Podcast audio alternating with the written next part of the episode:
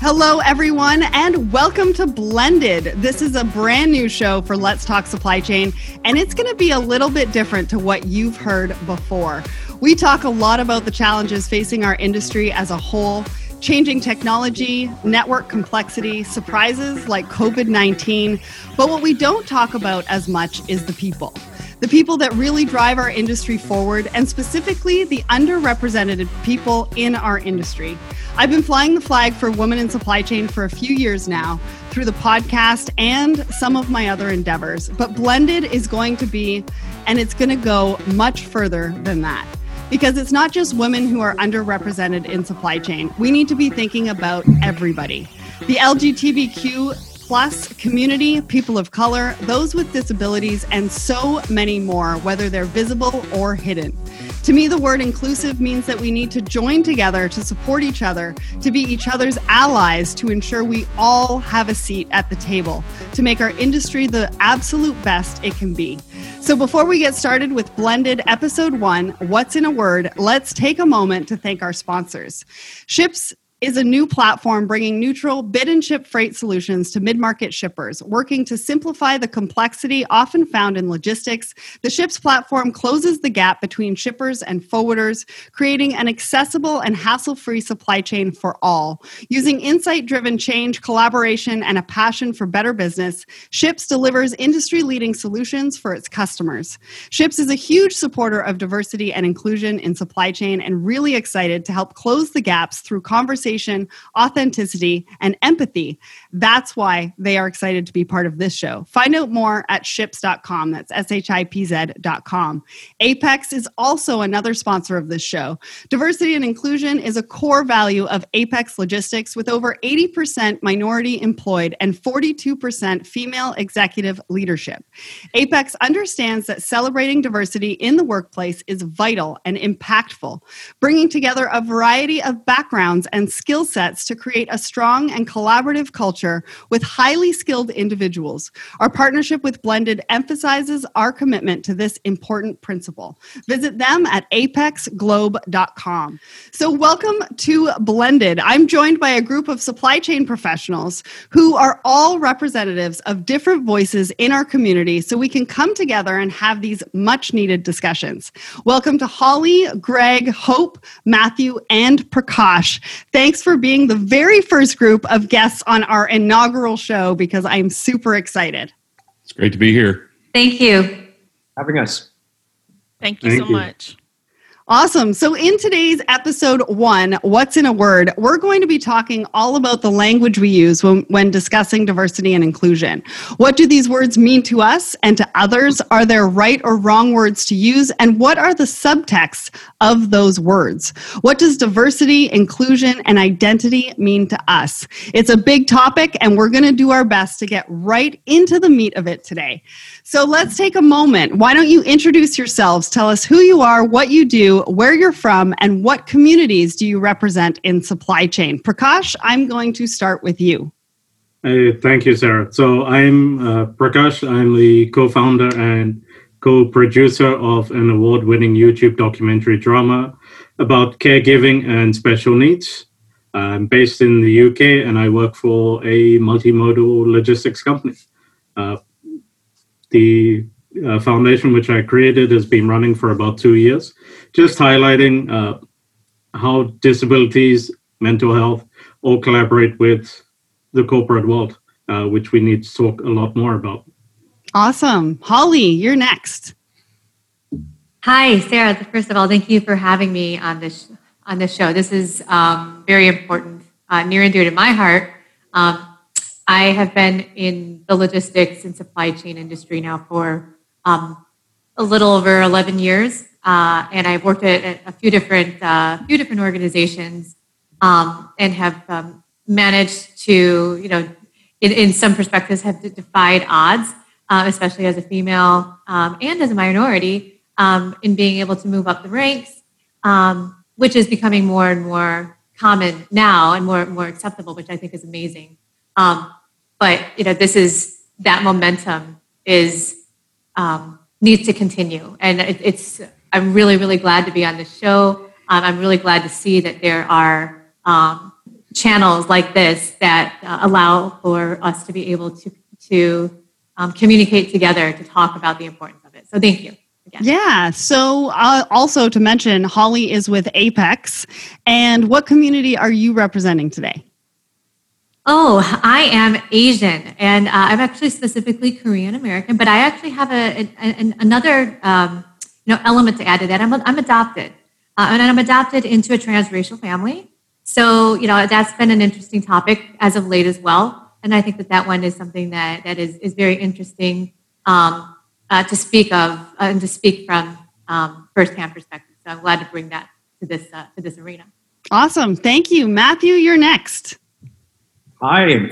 Um, well, I can only echo what Holly said. I'm really grateful that we, there's a, a, media that we can, you know, have this conversation. I think oftentimes, especially in, in the corporate world, we know that there that there's a problem, but very seldomly do we have the opportunity to actually talk about it bluntly, right? And how do how do we use that, and how do we how do we strategize around developing business, even taking in, into consideration the difference that people you know come with.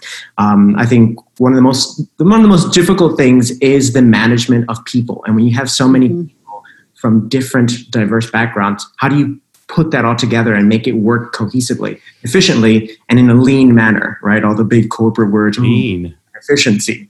Um, so, with that in mind. Uh, my name is Matthew. I am the general manager for Zanetta LLC here in the US. Um, and I, am originally from Chicago, actually born and raised in Chicago, good old Midwestern roots. Um, and I come from a very, very traditional Puerto Rican family. So the community that I'm representing today is the Hispanic community or the Latinx community, as well as the LGBTQIA community. Um, so again, it's a pleasure to be here. It's a pleasure to meet you all, and I look forward to this conversation. We are going to get to LGBTQIA because I said plus, but you said IA, and I want to know what that means. But we're going to hold on to that for now. Hope, over to you. Tell us who you are, what you do, where you're from, and what community do you represent. So, thank you so much, Sarah, for having me and providing this awesome platform. Um, I'm Hope White, CEO and founder of HD White Logistics LLC out of McDonough. Uh, we're a third party logistics provider, we're a freight broker and freight forwarder, um, and just have recently acquired uh, 10.65 acres of land for container and yard storage to support the Georgia Port Authority in Savannah, Georgia. Um, just like most of my colleagues here, I have been in supply chain for about six years. My background is Home Depot uh, logistics and then transitioning into my own business.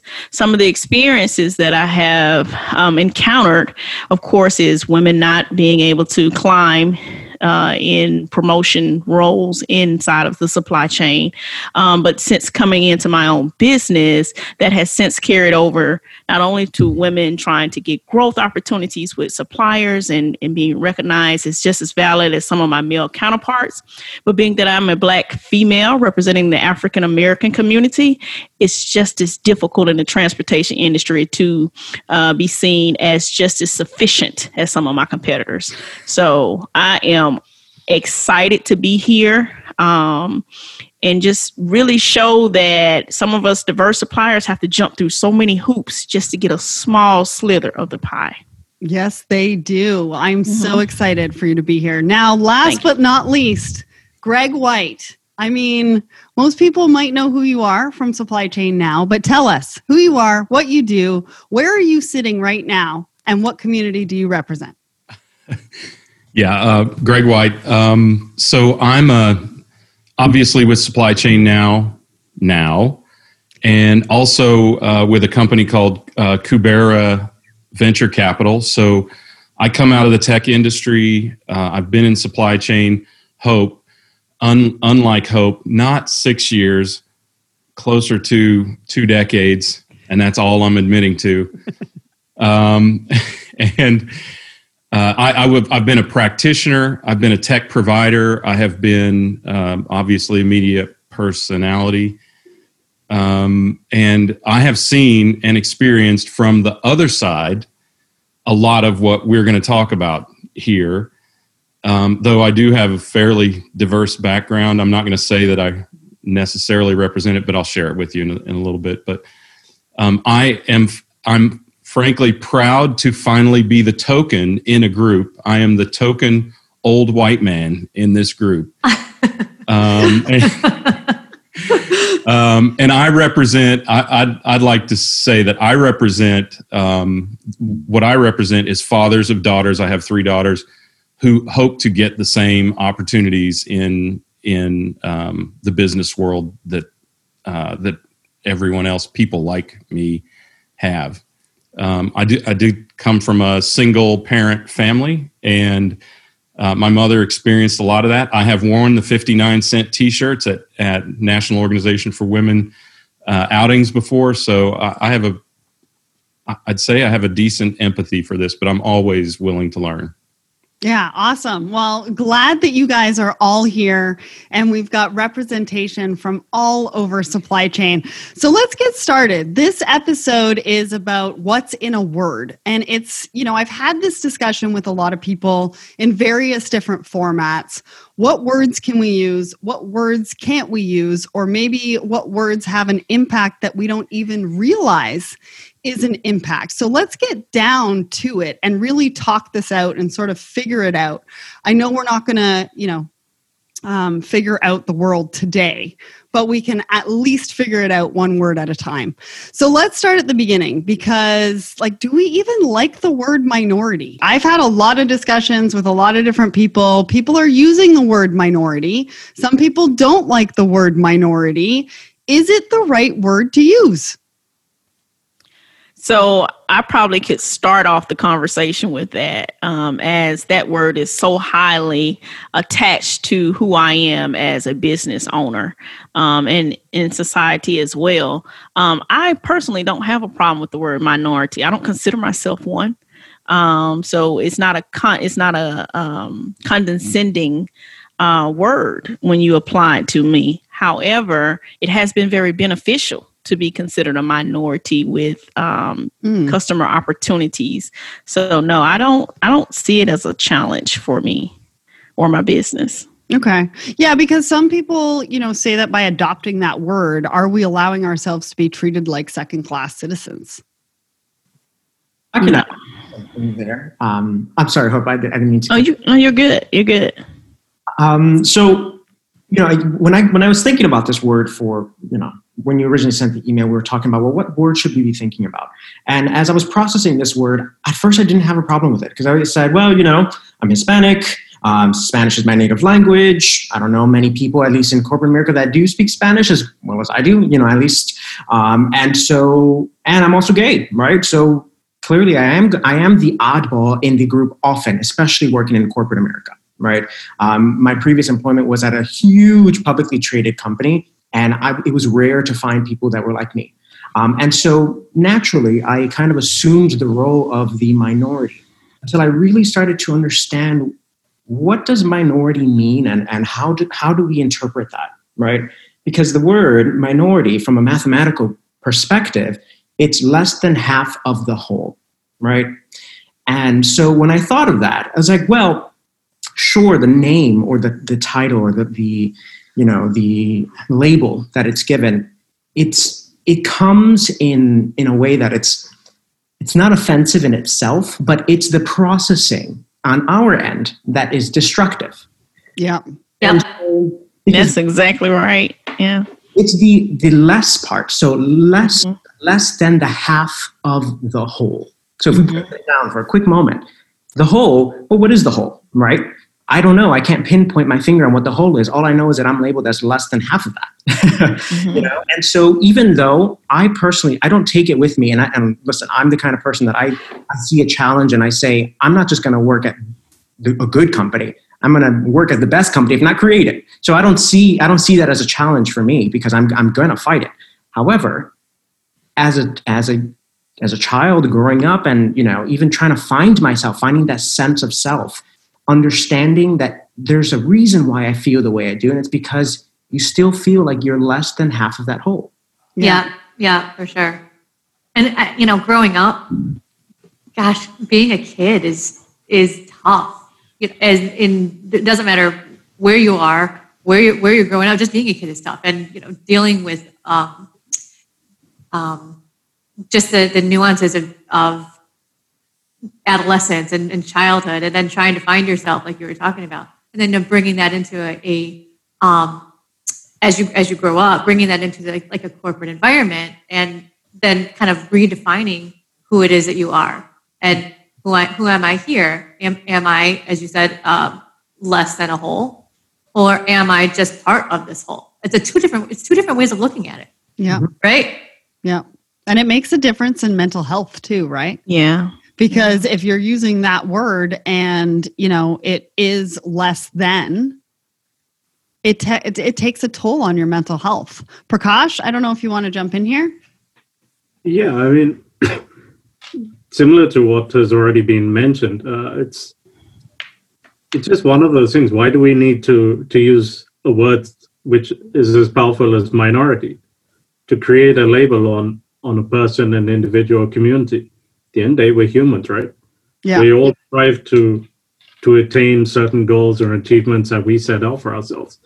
So it shouldn't make a difference what our culture is our background where we're from all these small little things. But human nature inherently likes to add labels to to segregate similar to how we were in school. Okay you're in say the top grade for for maths or for science or you're you're in the sports club or you're not.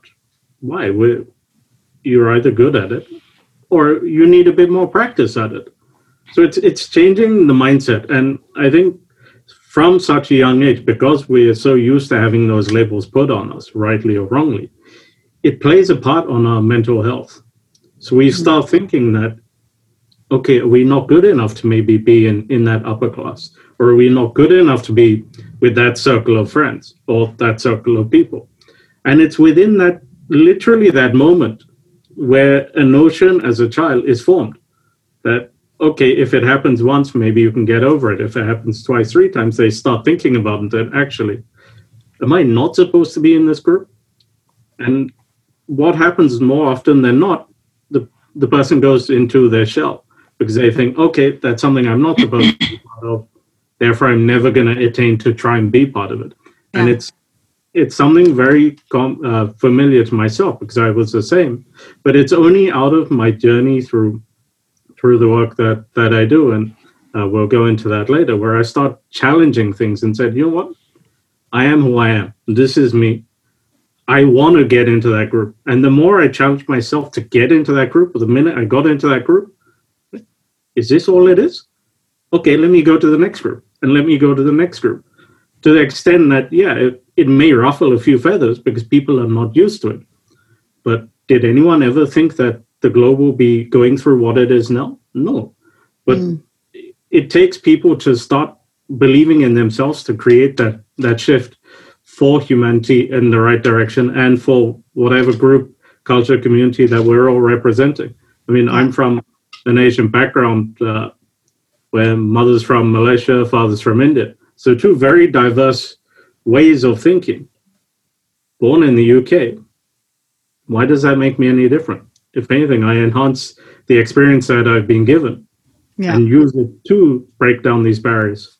You know, yeah. you actually kind of bring up a, an interesting point with what you just said that you, not you necessarily, but you know, people will strive for what they think is the best or they think is that other that other class, right? And I think that there's a a distinct divide between the perception of that is do you do you want to be the best of you or do you want to be the best of what everybody else says is the best right yeah. and there is a there, there is a push to either of these and neither of them are wrong by any means and i don't think that they're mutually exclusive either i think that you can be the best of you and still strive to be the best academically um, you know, whatever class without saying, hey, I want to be more. I mean, I think the only uh, the only ridiculous concept would be I want to be a totally different color, right, yeah. or a totally different race. But I mean, some people do have those things, and that's very very sad. Um, but is it wrong to be pursuing those those concepts or to, to be pursuing those things? Is it is is society telling us that we need to be um, owning who we are and be proud of who we are? Or are they telling us strive for more and, and better? And what is that? it's, it's an interesting concept. Yeah, and I think that's where the labels come in, right? Is Yeah. that we've got to squash these labels. And so if we aren't using those labels, what words are we using instead to talk about the underrepresented, like even underrepresented communities? Like, I don't even know if that's the right word. I've been using it in here because I, I don't want to use the word minority all over the place. So, what are we using? Are we abolishing? Should we be abolishing labels altogether? What does that look like? Greg, I don't know if you want to step in here. Hell yeah. Um, so I think when I look, when I think about this panel, I think about what a ridiculous notion minorities is uh, because we have to think about, I mean, I think it's time to think about the world on a global um, scale. And, and if you think about the, glo- the world on a global scale, I am a minority right? There are far more Chinese than any of us, all combined, virtually, right? Uh, in Indian, of course, is a huge culture uh, and and nationality worldwide, right? So, um, in, in Africa, I'm a minority. Um, so I think we have to think about that from a different perspective, and really, what you have to th- what look. I can't say what you have to think about this is this is the way that I try to think about it. I try to think about whether you allow a word or someone's perception of that word to define you or you don't. I think about uh, a ton of things. So first of all, I didn't know that my family was Native American until I was almost 50 years old because my Wow. father. It was uncool in, in the 70s when I was a kid to be an Indian, right? Mhm. Um, and and it's funny also, by the way, if you look at my father, speaking of stereotypes, he, he it's undeniable that he is Native Wow. American. He's six Wow. foot four.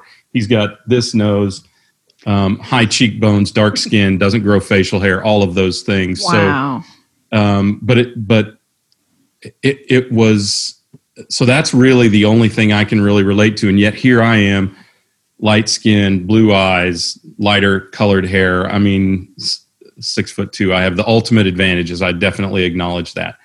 But I also think that it's important because of that knowledge not to be defined by a word or or even how somebody says it, right? I think about how I think about the confusion created by, for instance, uh, friends that I have by how people say or how or what people mean by calling someone a Mexican or a Latino or a Hispanic, and how much confusion that creates in the community. And this is, and I, uh, my personal position I take from my friends who say, "To hell with those people. That's their problem."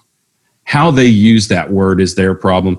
How you identify with and own that is is your privilege, your honor, your whatever. So personally, my family has never really cared whether they're called Indians or Native Americans, um, and I probably struggle with it more than those who are more um, more Native American than the rest of my rest of my family. Though I have to say, I am 64 times more Native American than a recent presidential candidate. So. Um, You said something though. It was interesting. So, you said, yeah. yeah. you said like you that you almost have. It seemed like you have apologized for Mhm. being light skinned. I know. Did anybody else notice that? Yeah, Yeah. well, I do feel that way.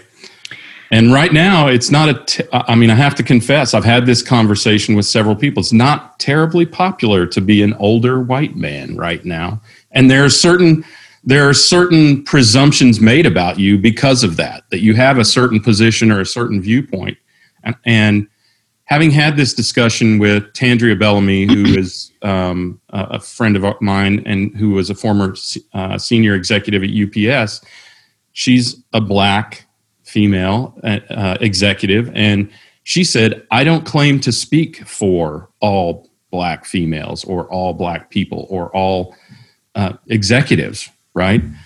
Um, so it's um, th- and that's the way I feel. I don't I don't know the opinion of all older white men or white people in general, right? We were all raised, I think, so differently.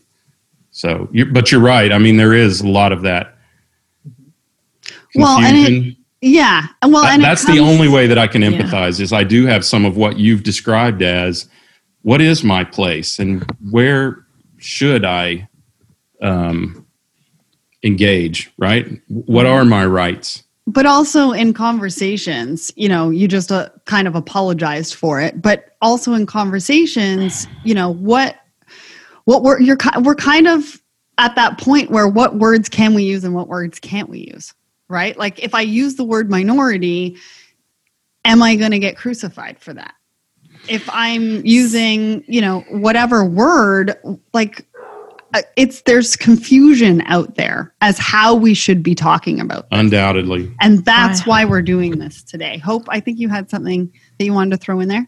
Yeah, so I have two things. Um, first thing, I'm spot on with um, Greg. As I stated earlier, um, my background, my family history, how I was raised was um, it's not what you call, what you're called, but wh- what you answer to. Mhm. Um, and so that has defined me, although I face challenges in supply chain, um, trying to promote, and now in my business, trying to grow as fast as some of my competitors. I still has not let that waver who I am as a person and who I am as a business owner because ultimately I'm not trying to be like Coyote. I'm trying to be like HD White Logistics. I'm not trying to be like Uber Freight who has secured so much venture capital um, be, because they're tech based. Um, and five hundred million dollars more. and 500 recently, million by the way. Yeah. for final mile. you know, I'm not trying to be those entities. So you saying HD White Logistics is a minority owned company, I'm leveraging that opportunity to get into those conversations, but ultimately I'm not seeing it as a failure or being lumped into a category because my own upbringing taught me I am who I am Mhm. um, that's just it. I don't see um. Yes, there are color lines out here. There are, you know, the current climate with Black Lives Matter, um, police brutality, and then you know the current political uh, presidential candidates going on. So yes, all of those things are fueling words. Like for example, they took Aunt Jemima off syrup. I grew up with Aunt Jemima. I didn't feel like that like was I don't know. I don't know if syrup is without Aunt. I don't know what syrup is without Aunt Jemima. I mean, Yeah. what are you Well, going to first of all, I'm a log cabin person, so I don't really have a dog in this fight. are you going um, to take? Are you going to take Uncle Ben off rice now? Or are you going to take? You know, I think Actually, they did. I think that they, uh, they did. they did. Yes. Wow. like are, Also, also the Indian girl is off of Land O'Lakes. oh uh, God, like, it's so but- horrible. Hey, can, well, so I, I think we can get our knickers in a twist about things like this, but the mm-hmm. truth is, let's face it, that's corporate America, Correct. and they are responding to a predominant viewpoint right now. Right. Mhm. And as soon as that viewpoint changes, they'll go right back to where they were. And Correct. I, I, I got to tell you, and and Matthew, you're you're from Puerto Rico, and I have a ton of Puerto Rican friends. In fact, uh, the owners of Ron del Barrilito are close family friends of ours. So, um, which is great rum. Not that this is an advertisement, but um, the three stars particularly good. Uh, but anyway, um, they, they I see a lot of conflagration about what position you take to try to get favor with the government in Puerto Rico, and I think that things like that we have to rise above. We have to rise above politics. We have to rise above government. We have to rise above um, current popular opinion, even or current narrative. Because in the end, you remain who you are, regardless of who that is. And again, that current narrative or that government um, or that or that popular discussion or, or viewpoint does not define you any more now than it ever has before. hmm Now, Yep. what it does, I think, is it creates awareness because this whole term, this whole minorities term, I'd never really even thought about that word until hmm I got slammed by another. I, I didn't, but a, an organization that I work with got slammed by another media personality who who sort of targets that kind of stuff and tries to create disruption in the marketplace. Um, and and then I became aware of it, and I thought, hey, okay, if it's offensive, then we call it something else. But well, and that's that's one of the reasons why I wanted to talk about this today. Matthew, did you want to jump in, and then I'm going to talk to Hope a little bit about words. Yeah.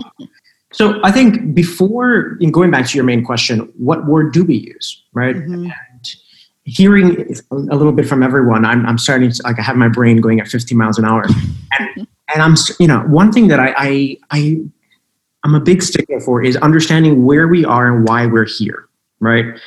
Why do we why does society have this binary perspective? And and it's always going to be binary no matter where you go because at the end of the day it's you're in my group or you're not. Yeah. Right? And no matter what group you pertain to, you're either in my group or you're not. And that is a very primitive way of thinking because how do you think we survived all these years? We needed to think that way to protect. That's right. Right. And so now we find ourselves in a place where it's another it's another stage of evolution for us. Mm-hmm. So before we can develop the language for it, we need to understand why did we get here, right?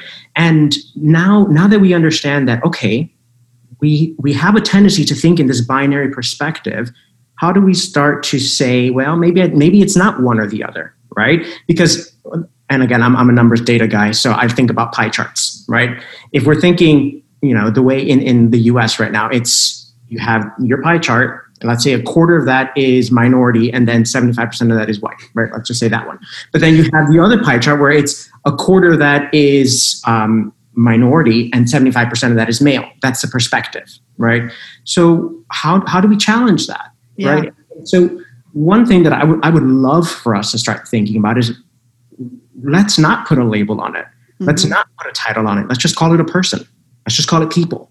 Let's just. So, so could we could we say that in 2020 it's almost been kind of a digression in this in this um, um, push, this recent push this year to bring uh, visibility and exposure to um, minority, you know, oppression and all these things.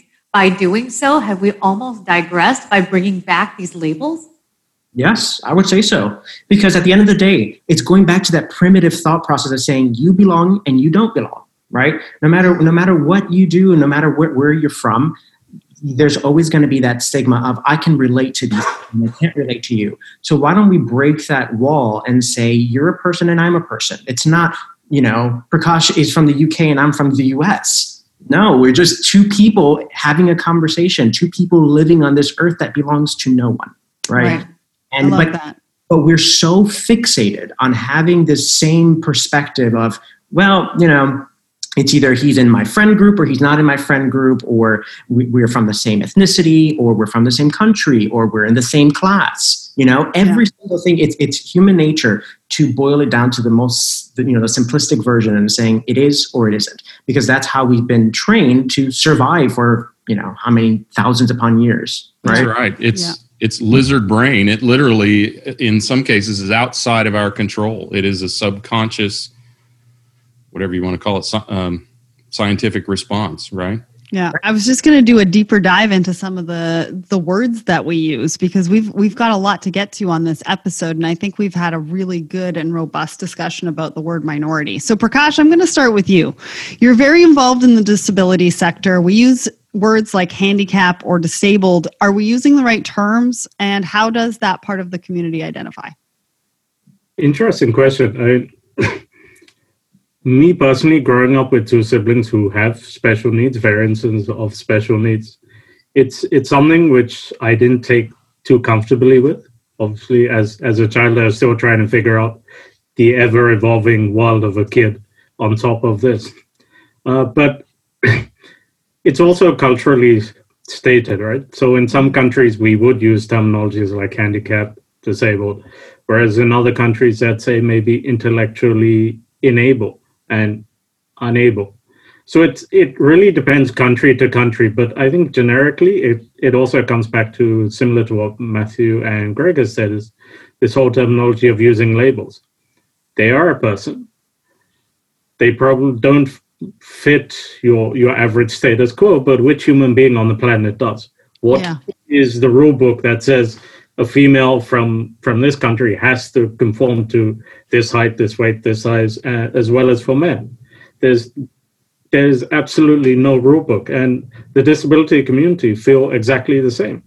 Now, in the past, they've stated, well, if you're disabled or if you're intellectually challenged, then you are never going to be a success. Newsflash 2020, there is a handful, if not more, of really successful people who've got, say, dyslexia, who've got disabilities, Down syndrome.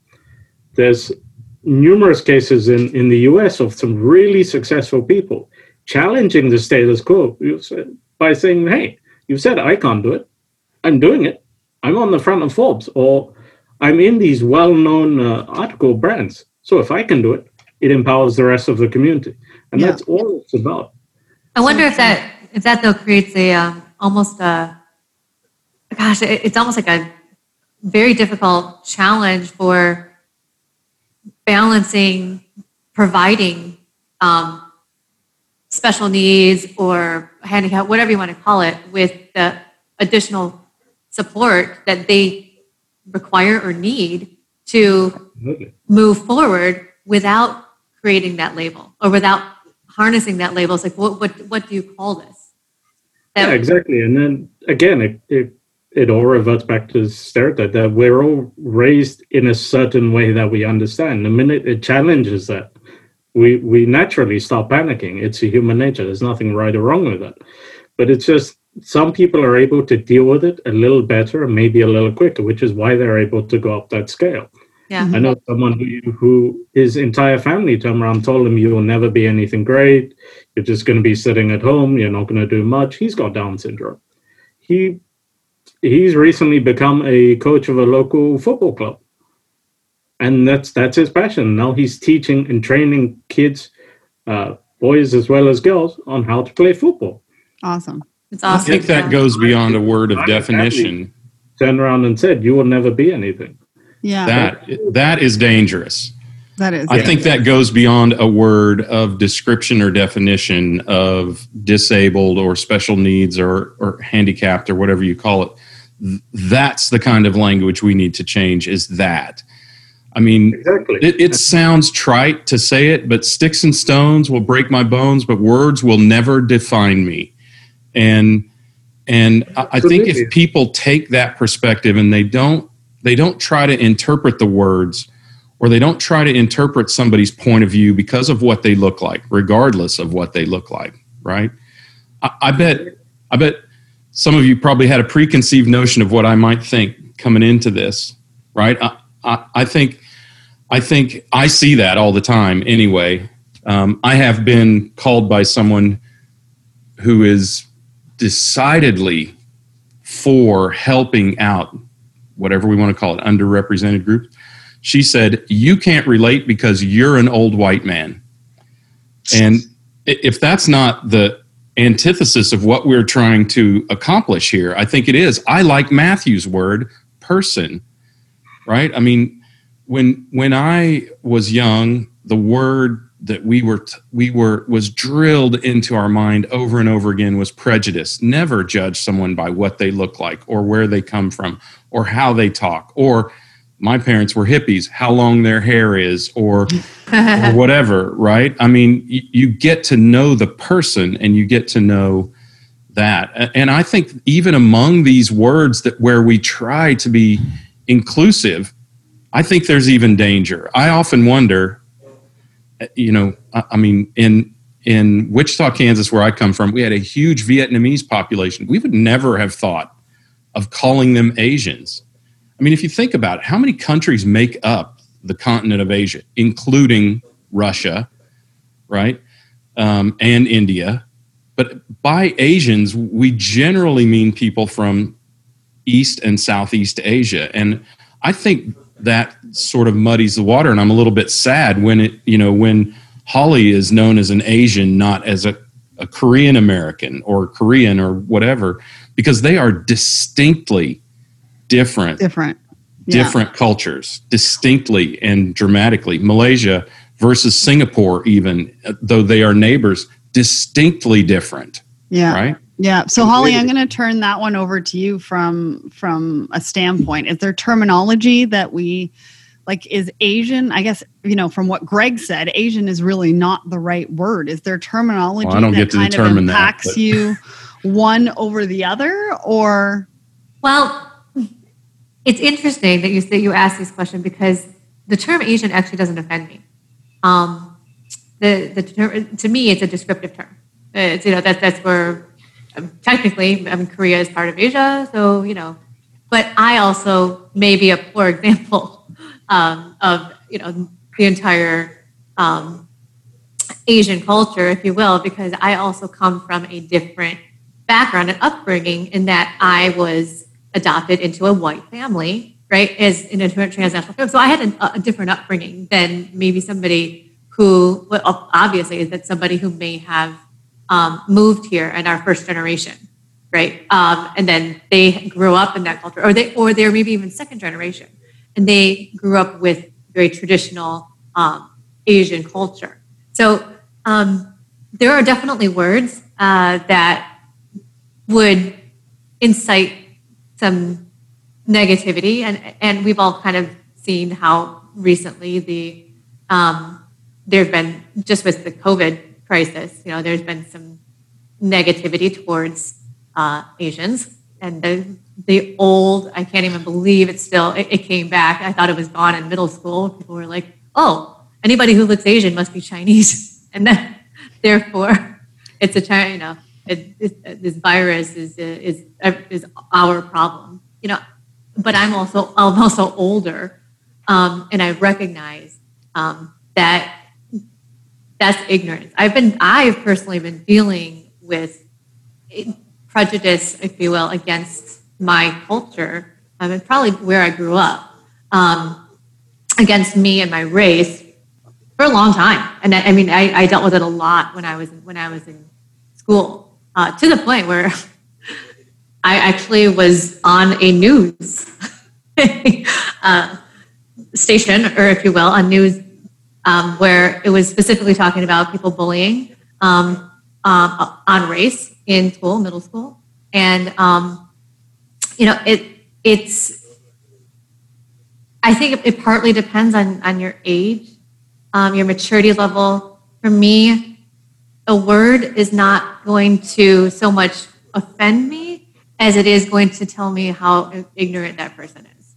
That other, right. you know, that uh, that other person. And but that again, that comes with that comes with age. So when we're talking about it in the co- corporate environment, I take that maturity with me there, um, and I can laugh it off. But at the same time, at the same time, I also recognize where the legal boundaries are, right? And it's not legally okay to to um, be biased or make decisions based on based on race or color. And so my race, color, gender, you know, anything. Um, and so, I mean, for me, like I said, become coming from the Asian perspective. Um, but again, I come from like the Asian adopted, grew up in a in a very white community perspective. Um, I can say that there are uh, terms like, I mean, I guess I'll just go ahead and say them, like like gook, chink, stuff like that, that have been mm. used and hurled at me, um, told back to go back to my own country. I can't even tell you how many times. And I just tell them, okay, What's the fine, I'll just go. Yeah. I, well, I just tell them, you know, okay, I'll just go around the corner because I, I'm from this country. I know, but that should never Right. Be said. That should never be said. And I think from what you're saying right now, too, is that assumption is ignorance. And so we've got to really take out that assumption that you know somebody and you know their background just by the color or, you know, of their skin or what have you and have have a conversation with that person communicate with that person find out a little bit more about them and not be um, not have assumptions. So matthew over to you for lgbtq you said ia i said plus. Which one is it? Um, LGBTQ plus works um, because Okay. I, typically we, we will say LGBTQIA, um, but you know there's more letters after that. By the way, so oh there is yeah, there's second. I mean, we continue adding and adding and adding and adding, okay um, which you know it doesn't go with the rhetoric that I was just saying earlier in terms of like I don't like the label, but it you know there's the label, right? Um, and so I think understanding the LGBTQIA is a little bit more. Um, I don't know. I just I think it's just easier and just more socially accepted instead of the plus. Yeah, I mean, it, not that it, it's not derogatory to say plus at all. Okay. I mean, it doesn't offend anyone. Forgive um, me. What is it? What? Are, what's the yeah. I and A? What yeah. I stand for? is intersex, and then A is asexual. What, Wait, what's what the I? Intersex. Okay, okay, got it. Yeah. Um, Other is asexual. Yeah. Okay. Um, That's what happens when you've been married for thirty years.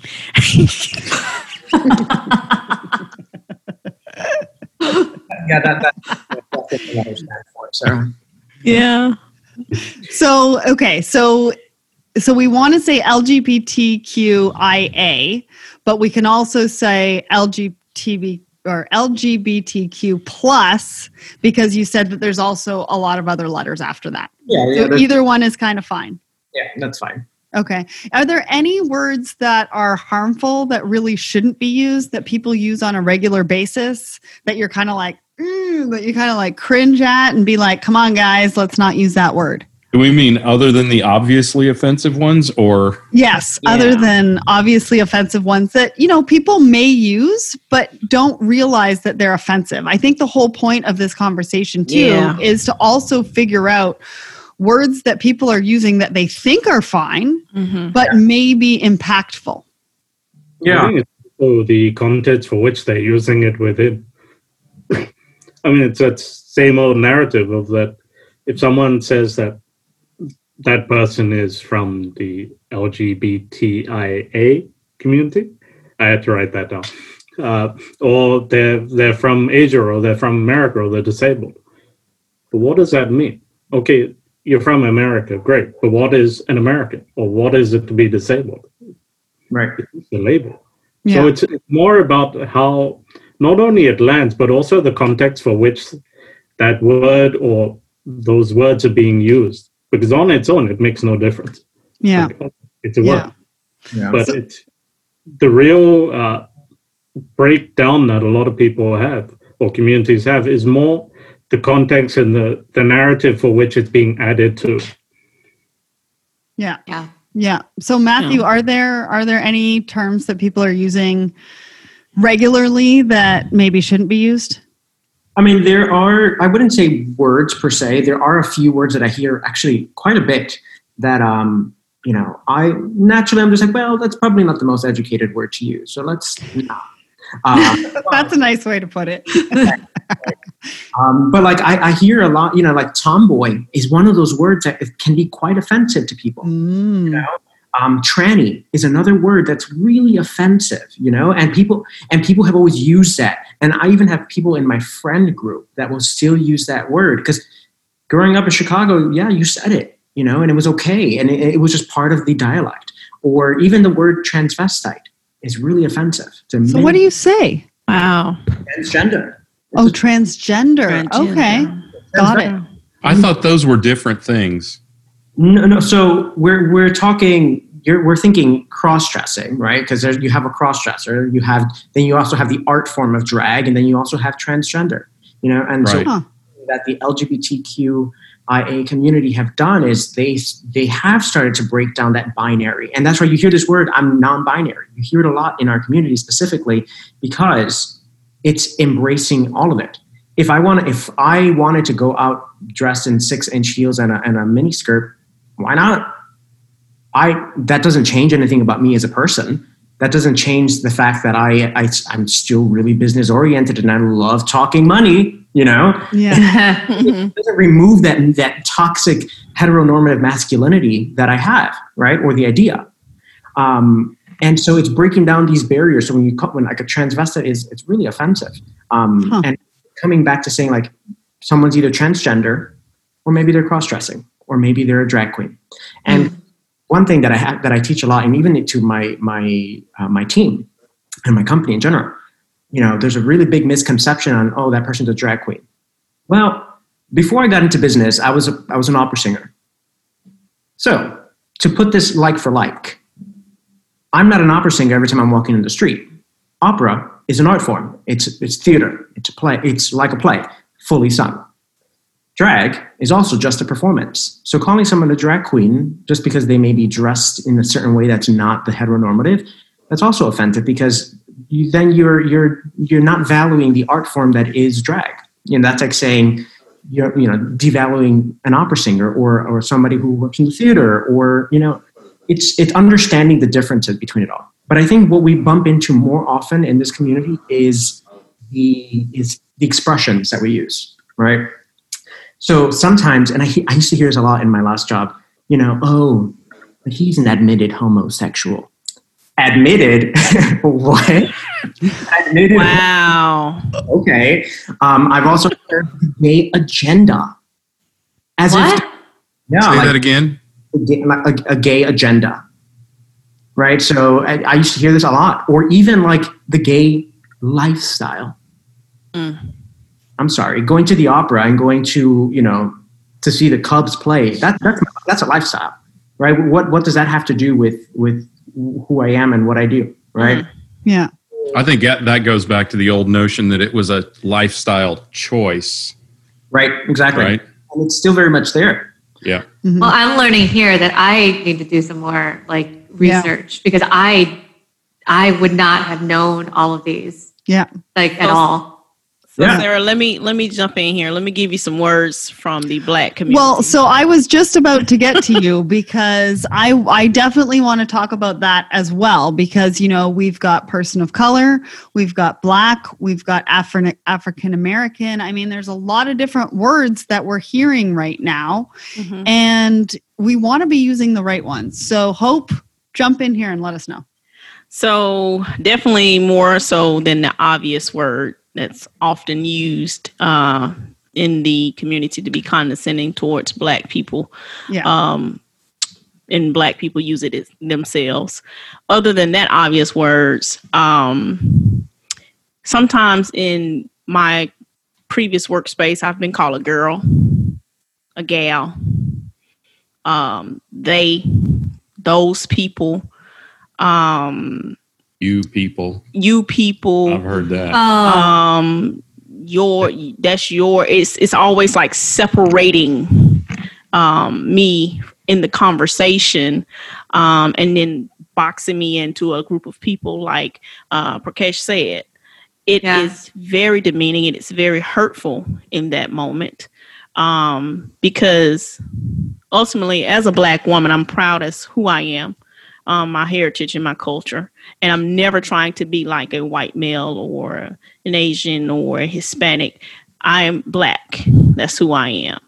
Um, but some words and some terms, whether they're used in a certain context or not, are often used to separate you mm-hmm. um, in those conversations and in those interactions. Um, I think there can be more work and more research to done, be done to understand that everyone is not wanting to be black. Someone, some may identify as just American. Mm-hmm. Some may identify as African American. Some may identify as Black American. But that research needs to be done in these spaces versus just saying, you people. Yeah. I was born in America. I was born in West Palm Beach, Florida at St. Mary's Hospital. Okay. And to truth be told, if you want to send me back to my country, you sending me back to Third and Tamarind in West Palm Beach. That's what I, I mean. I'm not going. Everyone's going there. Don't we all retire to Florida? Yeah.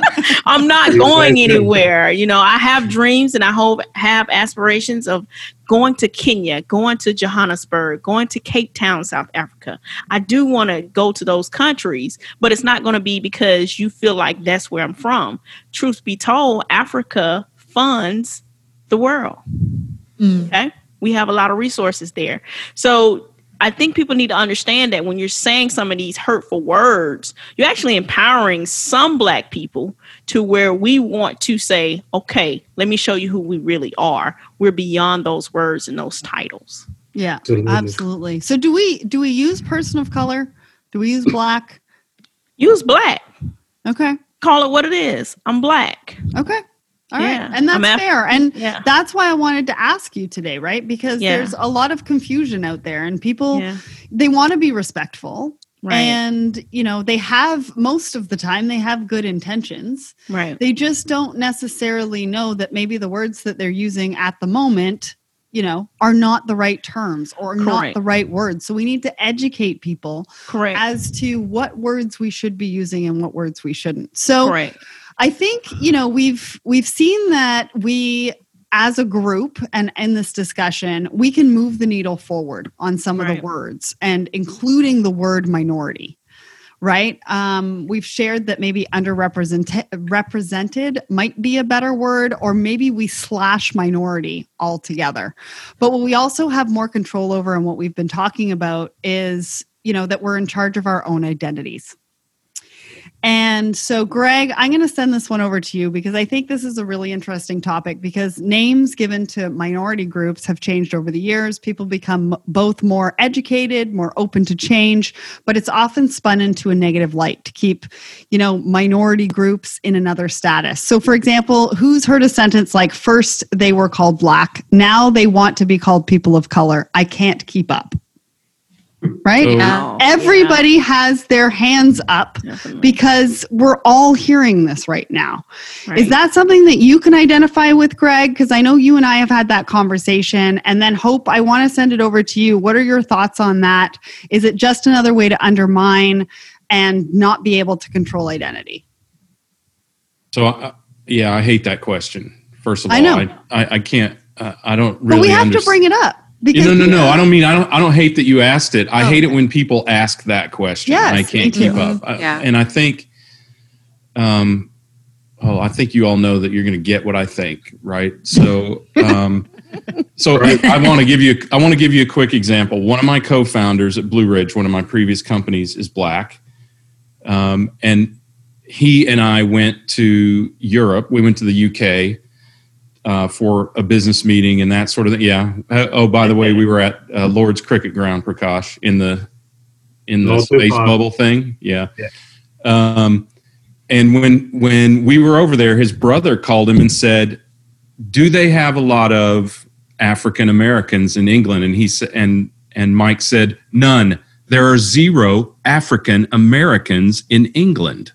They they have plenty of black people, but there are no African Americans." And I think it was it was that was an interesting awakening for me as to how confusing this language becomes whether you are in a particular community Mhm. and of a particular community or you're uh, uh, out of it or observing it or whatever um, and having had this ex- this experience on a very small scale again whether you're a native american or an indian i get why it happens it happens because even the term black becomes derogatory and then person of color becomes derogatory and minority becomes derogatory and and people start to feel bad about being called this thing because they feel like being defined as a certain thing makes them uh, defines them in that derogatory way and that's where i think this is where i would go with it. Again i'm not preaching to anyone here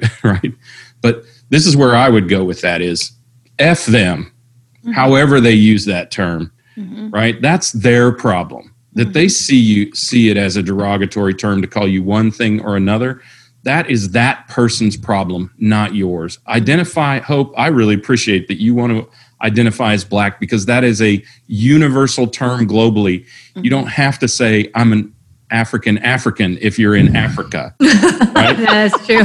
Uh, I mean, you're you're just black. I'm Right. just predominantly I'm white, just- right?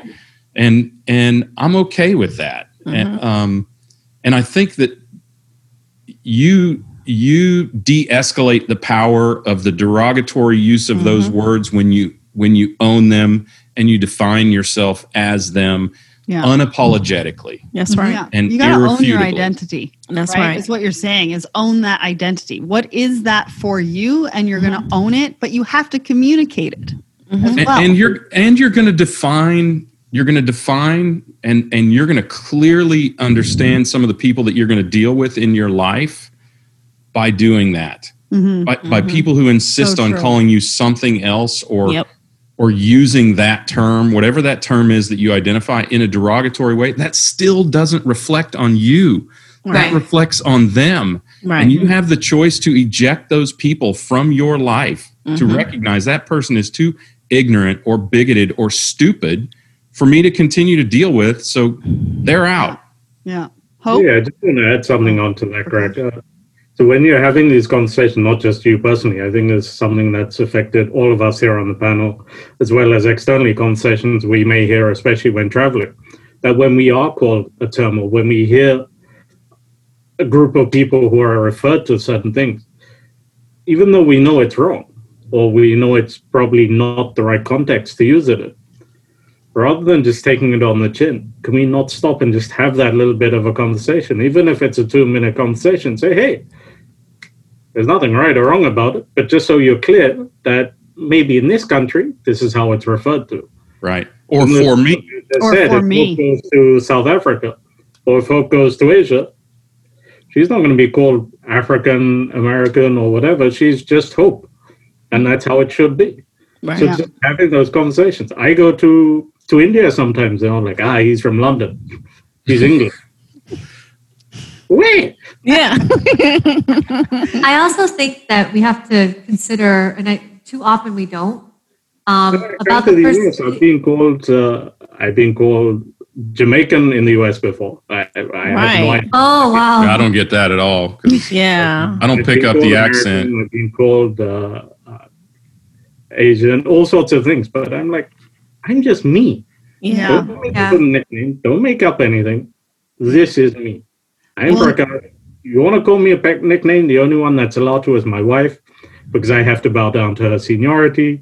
Uh, she is my wife, and happy wife, happy life stuff. But Prudent, very prudent. certain things we have to agree with, right? But again, it's so what? But I took it as when someone called me Jamaican, okay, maybe I fitted into being called Jamaican.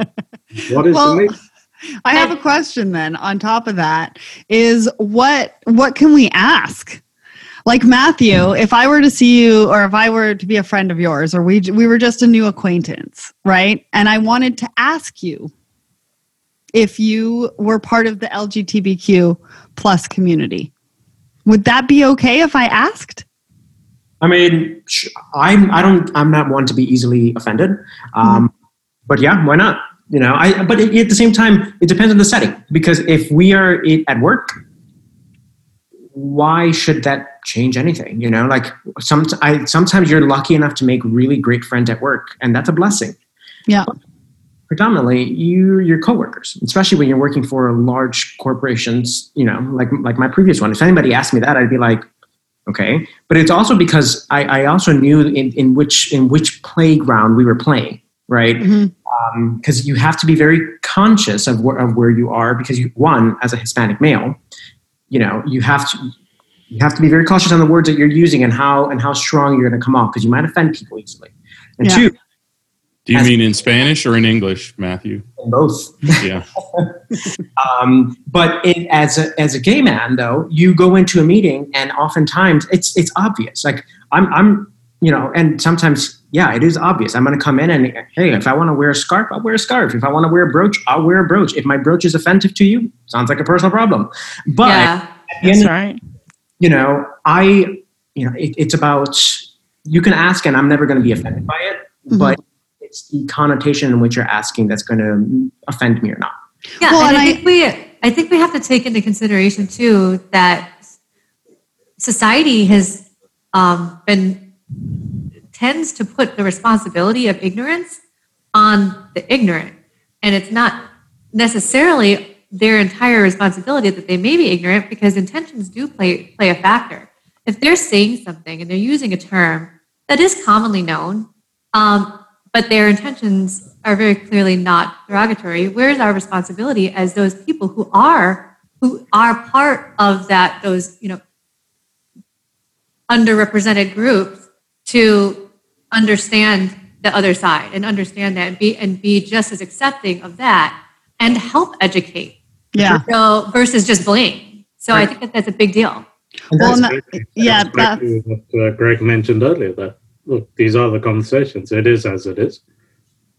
If the if a term is being used that we overhear or we're part of that conversation, let's stop there and let's empower the other person and start changing those the people that they interact with with those words and say, look, rather than using it in this context, try using it in this, which alleviates the impact of the word that they're using to be Yeah. more I don't really want to say inclusive, but it's more diverse, maybe.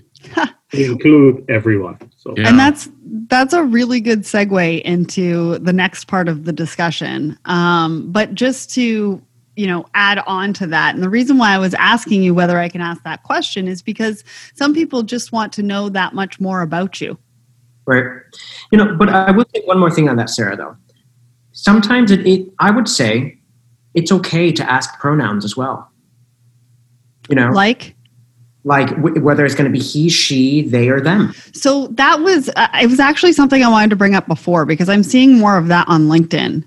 Can you talk a little bit more about that? Like why are people putting him is it him her So it's yeah, it's him. him so it's him, her, they, them, right? So uh, he, him are, are like the, the masculine. Then you know you have the feminine. Then the the they, them. It's it's very even for somebody part of the community. It's it's also a challenge to understand it from a grammatical perspective. right And when uh, Holly said the word education, I was like, bingo, token word, education, because that's where we're missing a lot on. Um, And when when people in the community who who want to identify as non-binary, they don't want to be he or she, right? They don't they don't pertain to any of them because it's so it's it it tells the world that they are a heteronormative male, a heteronormative female. Well, what if they're not? And again, it comes back down to this community trying to break down all those those walls that set, put us into those boxes. And even for me, I had to stop and educate myself and say, well, how do I use this, right? Because my best friend tells me, Matt, I'm not she anymore. They, them. You know, that's that's that's how I want to be identified because I don't identify with everything that is in that she pronoun. So with that in mind, you know, I mm-hmm. started to think about well, how do I, how do I use this grammatically speaking, right? Because it's not since kindergarten we've been learning grammar. How do we use that? And we we use it naturally already. You know, if I say, if I tell um, Hope, hey, hey, Hope, uh, Sarah is bringing her friend, but I don't know their name. We just said their name. You know, we just applied that pronoun to that person, and we said their name without applying a gender to that. Right. And so for me, I needed to educate myself and say, well, how do I go about this? And so I was asking my friends who are who are non-binary and how which pronoun would you prefer I use? And all the feedback I got from them was, you know, I appreciate that you asked me. Hmm Feel free to ask me my pronoun. That's okay. Because just because it's a straight man doesn't mean that he wants to be he. Maybe he wants to be, you know, gender nonconforming. Maybe he wants to say, I'm just a person. I don't want to be in your small minded perspective of it's only he or she. labeled Exactly. And so that's the problem. It's, it's coming back to the labels. And so to answer your question, yes, ask me. yeah You know, from if it's a, if it's a personal, if it's we're just getting to know each other, feel free to ask me. I'm never going to get offended. That's who I am. I, you know, this is this is me. You take it or you leave it. You well know? and sometimes it's the only way to educate right because we talk about the labels like the word minor- minority and that's an overarching label Right. that labels a lot of different people in a lot of respective parts of this community Right. but then we also want to get to identity which is our self identity and look at people holistically and figure out how they identify and what labels they want to have on themselves and so i think that there's a really big distinctive opportunity here rather than overarching labels you know talking to people one on one getting to know who they are. Right. and you know um, talking to them working with them how they want to be seen identified and potentially labeled. So my next two words for you are the ones that i wanted to start this discussion on but i think we're going to end on them. So diversity and inclusion those are two very distinctive words. There's words that are thrown out a lot. And I want to know from you what those words actually mean to you. So let's start with diversity. Um, because obviously, for me, I think diversity means we've got diversity of thought, we've got diversity of culture, background, race. Um, but I want to hear from you guys. So, Hope, let's start with you. So, for me, diversity definitely plays right into what you just said. For me, when I hear diversity, I hear that um, as a person, I'm multifaceted. Um, I can do multiple different things at one time. I can flex. Um, and as a business owner, same thing in my field, which is logistics. Um, you need to diversify your services and not offer just one service offering. So for me, it's trucking, it's warehousing, it's storage, it's freight brokering, it's all these different things. That's what I hear when I hear the word diversity. But the mm-hmm. word, but the definition that's given is, oh, she's a black female that owns a freight brokerage. Yeah. Interesting. Interesting. Yes. Greg? Yeah. What does diversity mean to you?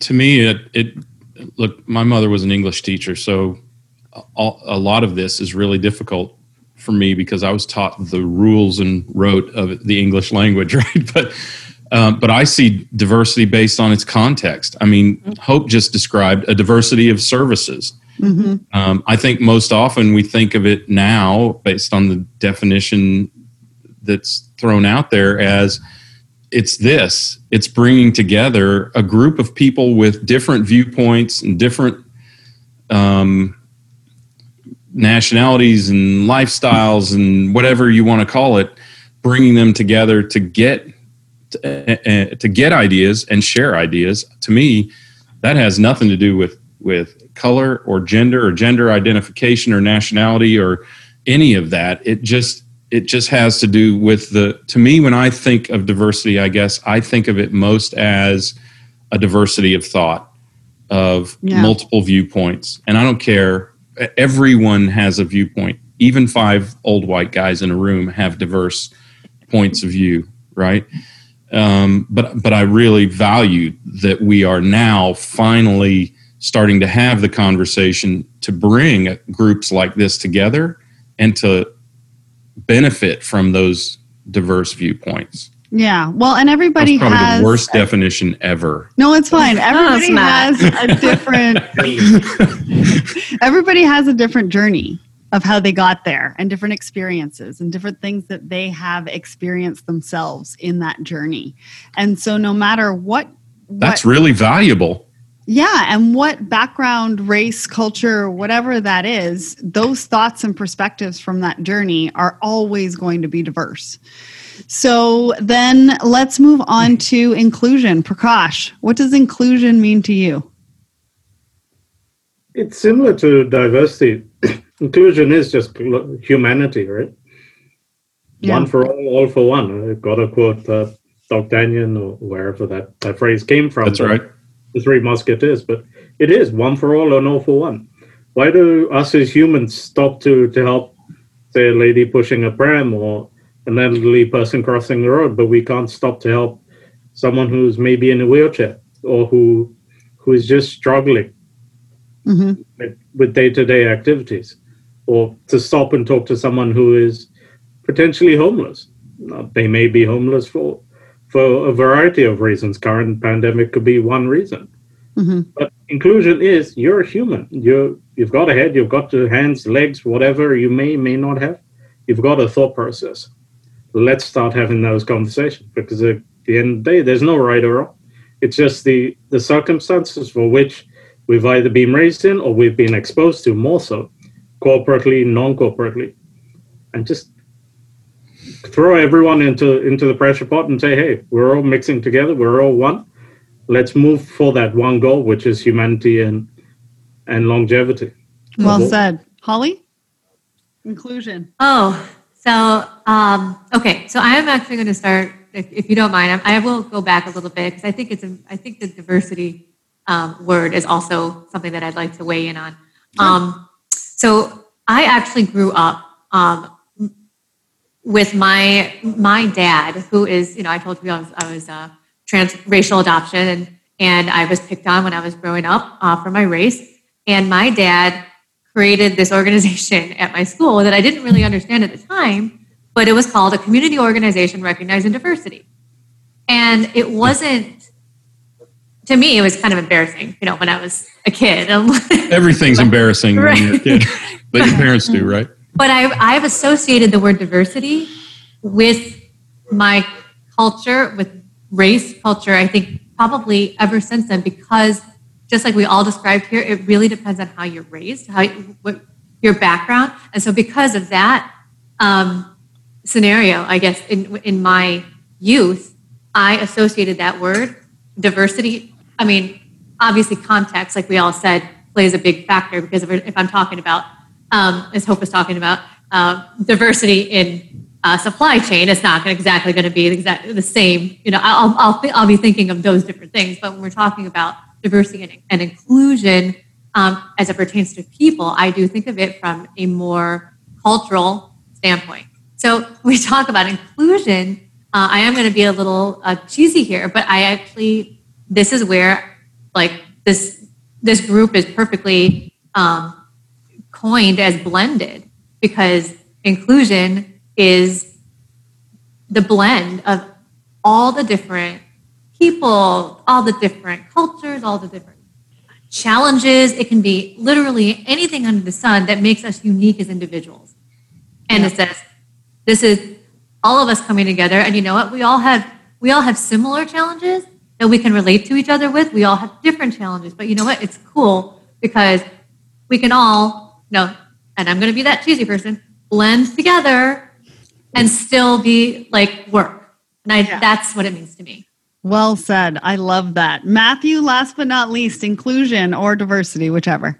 Um, I think so. I'm gonna I'm gonna do a little bit of uh, Holly's move and talk about both quickly because um, you can't have one without the other, in my opinion. Right.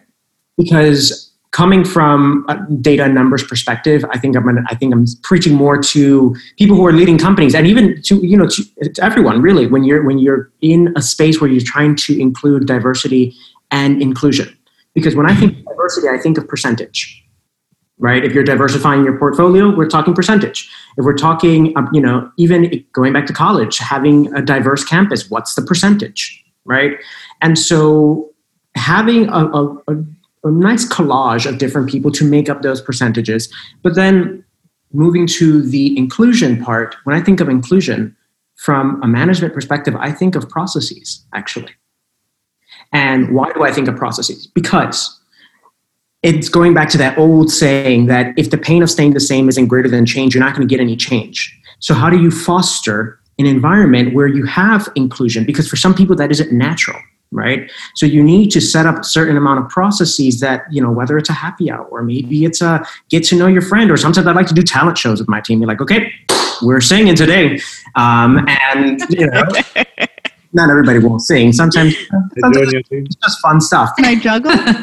it's setting up. It's setting up the foundation because people naturally are not going to be so inclined to be so accepting because of a number of different reasons, right? So I think really we need to think of it in two different ways. Diversity, yes, you have your percentage, but what do you do with that, right? What's the call to action? You then you create your processes to then amplify that inclusion. Um, and really, it's it's accepting other people for who they are and and what yes. they in, in life and what they choose. But it's also setting up a foundation where you they can also educate everyone around them on mm-hmm. where they come from. Because not, and especially in the states, how many people, especially in supply chain, how many people do you know that say, "Yeah, I travel here and I travel there and I travel everywhere on a you know on a quarterly or, or even weekly basis?" Mm-hmm. So how are we to yeah, ignorance is bliss in many ways, right? But at the same time, we can't expect people to know everything about me or what's socially right or accepted without setting up you know an education system going back to the holly's keyword um, and and really promoting you know that acceptance in a managed kind of like processed way. Yeah. Yeah so sarah sorry go ahead. Um, i'm sorry. I i proposed right when all of this climate started happening right, you know, pre-COVID and everything, I proposed supply chain implement. I was in law enforcement for six and a half years, and one of the courses we had to take yearly was interpersonal skills, um, and that allows people to it allows you to have a conversation with a person from their standpoint um, and not from yours So it, it allows you to engage in conversations, you know, twofold. Um, I really feel like supply chain um, and corporates, period, should implement some type of interpersonal, diverse skills course that's Yeah. re- you know required for their employees. That's a great, great point. That's a great point because in order for us to do what Matthew was saying was, you know, um, understand people for who they are and include them for who they are and not dismiss them for who they are we really need to be able to have that education and and be able to figure out what that means for us as well and how we can communicate that outwards as well as inwards. So Right. honestly, I could talk about this all day, but I'd better wrap it up because you all have homes to go to. So can each of you find if you can give me a sum up of what's in a word, what should the audience walk away from this discussion thinking about? One thing. One thing only. I know that's going to be difficult because we've been talking about a lot today. Um, Holly, I'm going to start with you. One thing. Yeah, um, the one thing that I think that people should walk away from, not just this discussion, but really anything on this top on these topics going forward, is open mind. Just keep an open mind. You know, uh, the more open minded you are to ideas, to new new, um, really anything, to, to new people, to other cultures, the the easier it's going to be to to be educated or to educate people. Yeah. Um, and so that that would be the one that I would say. Perfect. Hope. Um, everyone has a story. Um, just depends on which color crayons I use to color mine. Um, so just know, like she said, like Holly said, keep an open mind when you're talking with someone and you're interacting with someone, because you may be surprised just because we have different skin colors, just how intertwined we are as human beings. I am a human. I am a beautiful woman. I am not just a black woman. I'm just not identified by the color of my skin. Awesome. Prakash? Yeah, for me, it's similar to what uh, Hope and Holly have said. Is that let's let's get to a place where we're not scared to ask a question. We're always encouraged to, as as kids, if you're not sure, ask. At what point did that that terminology drop out of our brain and we took everything else in? Yeah. And there's no right or wrong, similar to what Matthew had said earlier. That let's just ask a question, because that way you're showing that okay, I'm not educated within this, or I'm not well versed within the right vernacular to use. But let's ask. But it's also within the contents, and there's no right or wrong because that's a subset we've created from our childhood. That's the more we open and ask these these difficult questions, and and there's platforms like yourselves are creating, the more we can start normalizing these labels that we're putting on each other, with it, be it in a corporate world, in in our personal lives, the more we can just live openly, freely amongst one and each other, and just be completely free to be whoever we were born to be, which is outstanding. Perfect. Perfect. Matthew, one thing. Yeah, I think the one thing that, you know, if any, what I would say we should walk away with is take some time to self reflect and break down those internal barriers that you may know and that you may not know you have, right? hmm Think about things that don't really pertain to you and, and bring it to school and bring it to work because you spend the most time there anyway, right? Yeah. Uh, people would say change happens in, you know, in, at home. And no, it doesn't. How much, how much time do you actually spend? These days, you're spending a lot of days at home. But That's right. That's right. at the same time, I Everything happens at home now, Matthew. exactly but even with that i talk i talk more with my colleagues and i and you know my my nephews talk more with their friends or their teacher than they do the family mm-hmm. so take time reflect on that but also implement that change where you're spending the most time Perfect. Well said. Last but not least, Greg, tell us what's the one thing? Labels and um, you, so you can bleep that. I made it easier for you to bleep. Actually, um, seek first to understand, which is essentially what we have all said here in in a certain way. Everyone should read the Seven Habits of Highly Effective People, but seek first to understand. Try to gain the other person's perspective before you project your own. Yeah, communication and empathy, I think, are going to be the keys to moving forward and moving this dialogue forward into our our industry and into our respective corporations and into our lives. So that was amazing. Thank you to Matthew, Hope, Prakash, Holly, and Greg for joining me today. We covered a lot and there's so much value in this discussion. Take it back to your business, email a link to the podcast to your boss, whatever you need to do to get these discussions in front of decision makers and help to inform industry the change for us all. Thanks again to our sponsors, Shipz and Apex, for helping to make this show happen. And whatever you do, don't forget to join us again next month for episode two of Blended. I'm almost too excited. You don't want to miss it.